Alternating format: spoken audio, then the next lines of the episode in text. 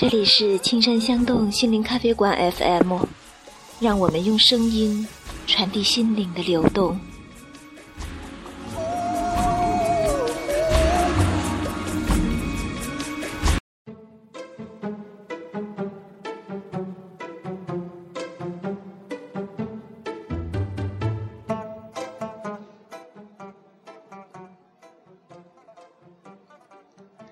大家好，我叫哲哲，是本期节目《心灵公社那些事儿》的主播。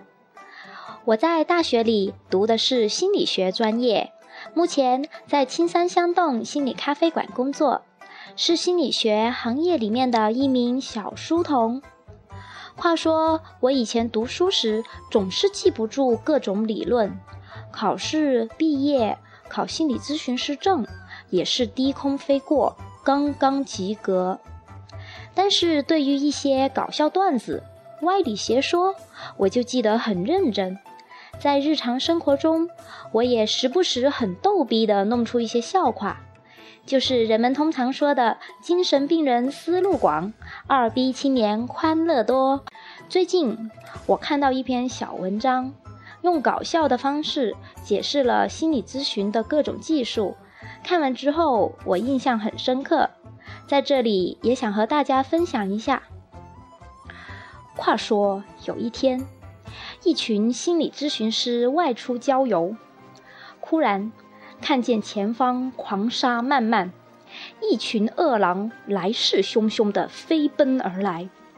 于是，经典行为治疗师、催眠咨询师、精神分析师等人各自出招。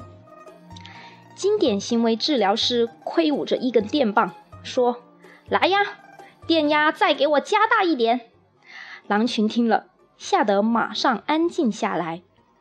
接着，催眠咨询师开始对狼群进行催眠实验。你们很紧张吧？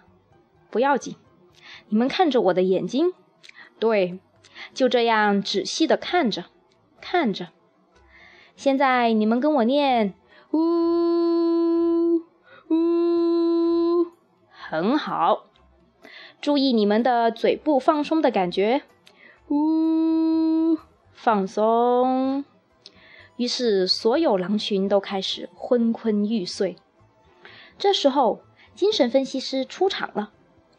其实你们并不想吃人，只是想发泄俄狄浦斯期的攻击冲动。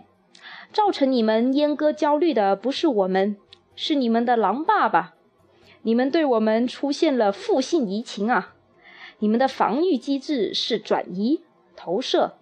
总之，你们的童年都有创伤啊！狼群听到这里，忍不住哭了出来。来访者中心咨询师接着说：“我也有你们这样的感受。实际上，我和你们一样。”我不想告诉你们怎么做。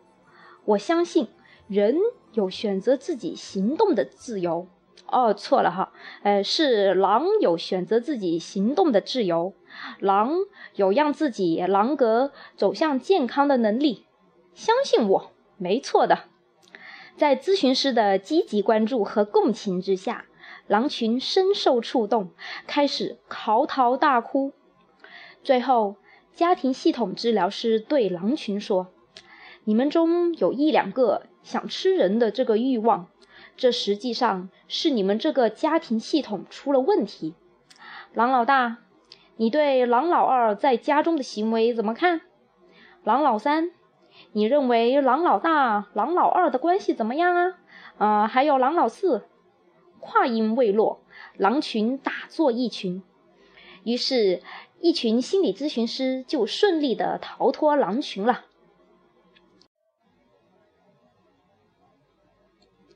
听完故事之后，是不是觉得心理咨询技术很有用呢？学习心理学的动力又加强一倍了，拿下十一月的心理咨询师考试完全没有问题呀！大家不用感谢我，请叫我雷锋，么么哒。话说这个中秋节刚过，家里呢还剩下一些月饼。我在想，不同流派的心理学大师们，如果用月饼来做研究，会有什么样不同的观点呢？于是，我的脑海里不由自主地想象出以下画面：冯特首先发言，我研究了一下，月饼是由外层的面粉皮和内在的馅料这些元素构成的。华生接着说。给我十几斤原材料，并在我设定的特殊环境中操作，那么我可以担保，随便的这些原材料，我都可以制作出任何一种月饼，不管是双黄莲蓉月饼、豆沙月饼，还是冰皮月饼或者五仁月饼都没有问题。弗洛伊德接着说。月饼的饼皮只不过是露出来让我们看到的外层，饼皮里面还包着我们看不见的馅呢，这才是潜藏着的重要部分。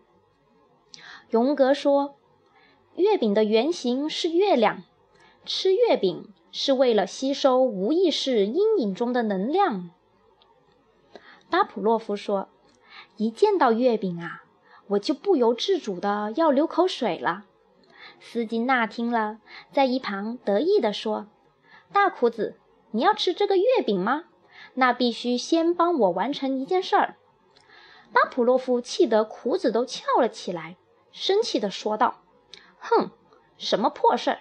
回家叫你的鸟去完成吧。”斯金纳反驳说道：“那才不是鸟呢，是鸽子。”眼看两位就要吵起来了，罗杰斯出来做和事佬。这样吧，在吃月饼之前，必须考虑到各位的感受。我们可以把月饼平均分配，确保人人有份。这时候，马斯洛也跳出来了，说：“那快点动手吧，我饿了，吃了这块月饼就可以满足我品尝美味的需求。”于是，各位心理学家就很愉快地把这些过期月饼全吃了。讲完故事，我想说，中秋节已经过了，那国庆假期还会远吗？这么想想，还是有点小激动的。